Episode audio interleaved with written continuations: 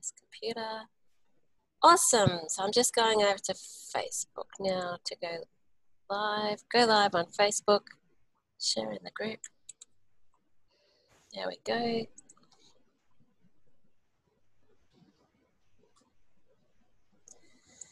Preparing live streaming preview.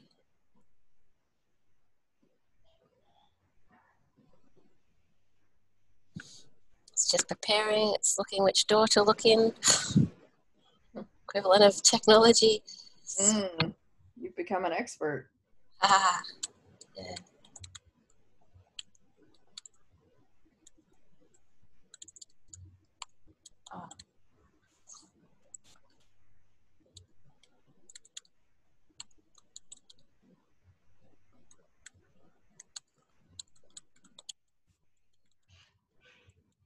Okay, we're going live. Clicking the go live button. Awesome. Here we are going live. Preparing for your meeting for Facebook Live. Da, da, da, da. Not sure if it's live already. All right. So, Heather, welcome. Thank you. So it's so nice to meet you. Meet you technologically Yeah. in uh, in Cyberland. And so this is the third of my series in where did you get started? What made you get out of your corporate career? And any any questions that you would have, uh, any ideas or tips that you would have for women who are listening. So me, I'm Christine Stowe. I'm the um, group convener of Ignite Your Passion. And what I'm doing is lighting the pathway for women to get out of their corporate career. So if they're in a corporate and they feel overworked, underpaid, and most of all, they tell me that they feel overlooked. So I'm mapping out or talking to women to find tips and tricks that they could can share with the women who might be listening. And as of the 17th of August, oh, there'll be a challenge in the group, and that's the Ignite Your Passion Challenge. So I think when you're aligned to your purpose, a lot of women that are 150 women that I've talked to over the last three years all had a, a passion and wanted to align it to their purpose. And I want to share these highlights so that if women are feeling stuck, that they you know get something out of and I'm getting a lot out of these interviews. It's really fun. So Heather, before we go before I keep going on forever, Heather, the farmers market lady, tell me about how you got to where you are now. Or what it is you do. Sure. Um, so all of my career has been in healthcare. Um, and when I immigrated to Australia about 18 months ago from traveling around the world and working in health around the world, I decided I wanted to do something different. Um, and in particular, I, I just didn't want a boss anymore. Uh, that was, that was um, my primary premise of leaving my corporate and exec life. I've, I've been a hospital CEO in the private sector for about 15 years. Um, and If- so, if you're the CEO, aren't you the boss? uh, sure, but you report to a board. Everyone has a boss. The board and then the government. Yeah. Yep, everyone has a boss. so um, it's a little bit trickier as a CEO because you have lots of bosses. So you have lots of people telling you what you can and can't do. and Yeah. so um, anyway, sometimes, so- sometimes the board's like a family that fight amongst themselves. yeah, and that's that's for sure. Um, so when I moved to Australia, I decided I wanted to do something different, and I have a real passion around um, good food, um, healthy food in particular, and getting your healthy food in a sustainable, um, lowering your carbon footprint manner. So in the neighborhood I live in, which is Miller's Point, uh, we do not have anything like that. We don't have any grocery outlets. We don't have any fresh food places. It's very limited. So I began going to farmers markets, doing my research, and I started applying the same skills that I learned working in hospitals. You have to get your data, you have to do your research, you have to understand how things operate, you have to understand your competitors, you have to understand your customers exact same things that you would learn in any other corporate life and just applying them to a new career. Mm. And that's then with all of my research that I had conducted and with working with the collaboration of the City of Sydney, we were able to start our first farmers market the second week of February. This year? Yep. So, in my many years of working in health, I've always had to work with government leaders and whatever compliance regulations there were in that country. So, um, that benefited me with working with the city of Sydney as well and getting this market started. So, my background started out in corporate or in government testing drugs and blood alcohol. Then I went into medical sales and then found out there was something wrong with my second daughter. And since then, I've been in not for profit and I've got involved in politics. So I was um, elected to local council. And people often say, oh, you know, the government, they're really difficult to work with. But, I think I've always just worked with them. You just mm. go and ask for what you want. But there's people seem to get afraid or yes, yes, there's a runaround. Yes. And I go, well, that's just governmenty stuff. Just kind of go, all right, that's their governmenty stuff and just work with it. I mean, what would you say about that? I would say you have to have resilience and an appetite. if you don't have those two things, then don't work with government. because the bureaucracy is astounding. Yeah. And if you don't have the appetite to want to achieve what your your goal is and you don't have the resilience to work through every piece of paperwork to get to where you want to go, then yeah, you shouldn't work with government. yeah.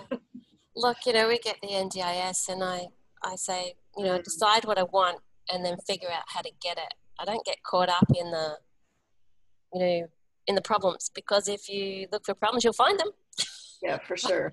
so, you know, if I'm looking at local government, I go, okay, what do I want to do? But some, I guess sometimes it's not always easy to find the person that you're going to talk, you want to talk to, and sometimes like talk to him.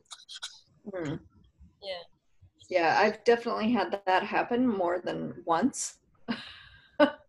um, but yet at the same time, we have things that happen all the time during a farmer's market where we do need the city to help with us and work with us and they've been brilliant on those types of things. Um, but there is an enormous amount of bureaucracy to working with the city, and working at a City of Sydney owned community center is another level of. uh, it's another level of bureaucracy, I'll call it. Yeah, but but I wouldn't say it's special. They're all like that. I think yeah, like yeah. But it, it, just like you say, you have to have resilience, and I think just a, a focus on you know what you want to get out of it. So, so how did you go about like? So you came to Sydney. Were you working when you came to Sydney? Did you have a job that you had to leave? Yeah, I did find another job when I when I got to Sydney to help pay the bills.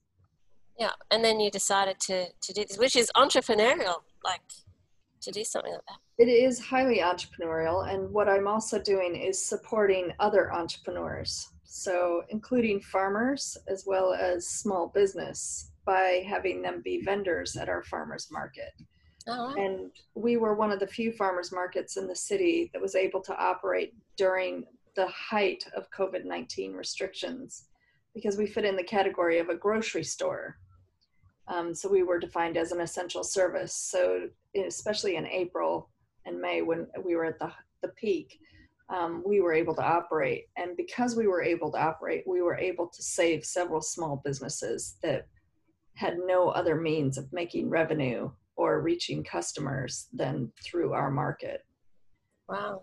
So that that was pretty cool that we were able to do that as well as being able to support our neighbors and our community during that time by keeping people socially distanced but yet they could get out they could yeah. see their neighbors as they were coming and going mm. they may have even walked with their neighbor to come um, we also supported elderly and those that were uh, self isolating by doing home deliveries, and they were just so appreciative of knowing a neighbor was doing this during the height of oh. COVID. Wow. And being able to buy fresh food is essential in being able to keep your immune system healthy. so I'm just I'm just listening to this and thinking of all the people that this would help listening to you know what you're saying i know there's a lot of friends of mine that I know are very community minded and would love, I'm sure, to set something up, you know, in Melbourne.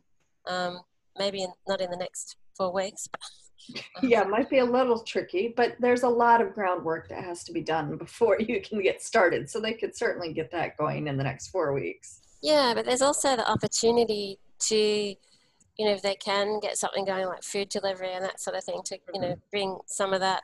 Because if we're going to go and like we're in supposed to be staying home and wearing masks. I don't know what the next they're going to shut down businesses, but somehow food's got to get to people. So yeah, yeah, so, especially yeah. if you can get food from a farmer's market, it's it's much better because most farmers markets are outside, so then you're not breathing recirculated air when you're getting your fresh fruits and veg and your other products, and you're supporting much smaller businesses and you're out in the sun. I think they're saying the sun's good for well, the sun's good for being healthy, and you know, yeah, I won't say anymore. I think it's it's great to get out in the fresh air. And for me, uh, when it came to lockdown, firstly, I thought, well, what does this mean, or what does it really mean? You know, if I'm going to be locked down in my house, it's just myself and my special needs daughter. What does it really mean? I'm going to be in the house. What am I going to miss out on? Going to the gym. But what do I really need? food and her medication. So once I had those things covered off, and then when the Zoom meeting started, it's not always, I, I can't say that, oh, you know, I just popped up happy every day, you know, because there's this sense of, oh, well, you know, same old, same old. But yeah. once I, you know, figured out how to get things delivered, then it was like, well, you know, it's not too bad. The, the thing for me was I felt I felt less pressured. Yeah. I don't have to be anywhere. Couch, well, bed. a personal advantage to me with um, operating a farmer's market once a week, especially during the height of a COVID, is it is a built-in exercise program. I can imagine. I've been I've been counting my steps. I can imagine you're probably thirty thousand steps. well, because in setting up a market, there is a lot of manual labor. You're moving stuff. You're lifting stuff. You're you're guiding people around through you're carrying stuff you're you know and it is you don't even realize it but you are exercising it yeah. and at, at, quite an intense rate sometimes so um, it's been a built-in exercise routine for me just setting up our market on a on a weekly basis. But i think that community coming together community collectiveness like you know when I've been at the supermarket to get food and I see people just wanting to connect, you know, there's talking and, you know, it, it's, it's awful for the people that are affected, but I think there's been a, a different sort of connection coming together with the you know community, and you'll see a lot of people um, like myself going, "Well, this is okay. It's been a chance to redirect." And some other things that have come from our farmers market um, moms bring their kids, dads bring the kids, and they have organically formed a play group on the on the play area. And it's just simply because it's a Monday and it's a Monday afternoon. I've come to do my shopping. Oh, all my kids can play with someone else. Yeah. Oh. And so now a natural organic play group has been formed. Um, another gain is a couple of our neighbors are very talented musicians. Oh, wow and they want the experience to be able to play to crowds. So they play their music for us, and now they've in turn brought in more musicians and more musicians, and wow. we hope soon that some of our artists in the neighborhood they will, will be able to display and sell their art during the farmers market. Um, so this is the sort of thing that we're we're hopeful we will grow as our market grows. Do you have men's sheds up there? No, we don't have a men's shed anywhere near us. Because we've got a market that runs locally, and the men's shed opens up on that day, and I've got some great woodwork mm, um, yep. out of the men's shed. That's probably something for the future. there is a men's shed in, I think it's Glebe, and I have approached them about coming to our market to sell because they have some beautiful stuff and and they do seem to have a lot of stock, so could be an option for them. So if you were to if you were talking to somebody who's in corporate who's feeling burnt out and doesn't want a boss anymore, what would you say to them? Uh, do your research on what your passion is, other than what you're currently doing. Um, it's it's wonderful to have the passion, but if you haven't done your research well enough to know what your business plan is and take the time to lay the foundations and the and the framework correctly or the best of your ability before you start, you're constantly going to be chasing your tail. Mm. So get your company set up well, get your tax advice early on, get how your mechanisms for how you're going to sell, do it the way you want, the way you envision it right from the beginning, because trying to do it later is very, very difficult. Yeah, I think that's really good advice. Um, Danielle, who I had on Wednesday, she set up food truck service, and it sounds kind of similar where she helps food trucks to book out mm. to different spaces, and yeah, so I mean, as I said, I've talked to over 150 women and they have fantastic ideas, but no idea really how to get started. And the first thing that I say to them is write it down. Yeah. Write it down what it's going to look like because that brings a different perspective once you put it into writing. It also helps to put, I say, I was helping women write grants. I say put passion, put form and function, which is writing it down in your business plan, your figures around your passion and purpose. Mm. And then it, it makes it happen. It comes. And, and it's also, if you are dealing with government people, MPs, or if you go to them with figures, if you go to them with a, a plan, they want to make, they want it easy. Yeah. They want to, they want to go, okay, yeah, I, you know, I can see the benefit. If you go to them with an idea and it doesn't have something they can hang on to, mm-hmm. then it's less likely you're going to, you know, it's more likely if you've got a business plan, they're going to, yeah, well, you know, take it on and, and take, you know, credit for it too. Well, and you must be able to summarize your business plan in that three minute pitch because that's usually all about politicians have for whatever it is you're trying to garner support for is about three minutes is their attention span a lot of them. So yeah but it's not just politicians i think um, people in general you know we're all sort of busy and and you've got to really you know nail it yeah. when you're selling something yeah. Yeah. So it, it is important but it's it's not just important because you want to talk to politicians it's important to know what your value proposition is. Oh sure and i mean that's just in a government context if you're trying to get approvals or or get a grant or whatever it might be. If you're in the space of working with customers then it's a very different role. Um, yeah. but again a, a skill set that most women would learn in their corporate lives. Treat others like you would want to be treated. Uh, ensure that your customer feels special think about why you left your corporate life. Maybe you didn't feel special anymore. Maybe you just felt like you were a cog in a wheel. And if somebody had just taken you aside and said, you know, you're a great person, you're, we really value you, you might have had a different opinion of your work. That's exactly what your customers want. Yeah. They do want to know that they're the special one, that they're getting the special deal or the special thing or the, when you paid attention to them. Um, and I think when you can recognize how you can do that with every customer, there is a way you can do it with every customer. Mm. That's how you really begin to build a base. And I found my most difficult customers my best customers because mm. once you solve their problem, you know they're, they're your biggest fan. Yeah, so if you can sure. if you can work through that, and you know, same would apply with working through with government. If you you know, can work with them through something. And certainly that's what I've seen in our local government area here that they call you back. mm Oh, you know, Heather's Heather's the farmers market. You know, talk to Heather.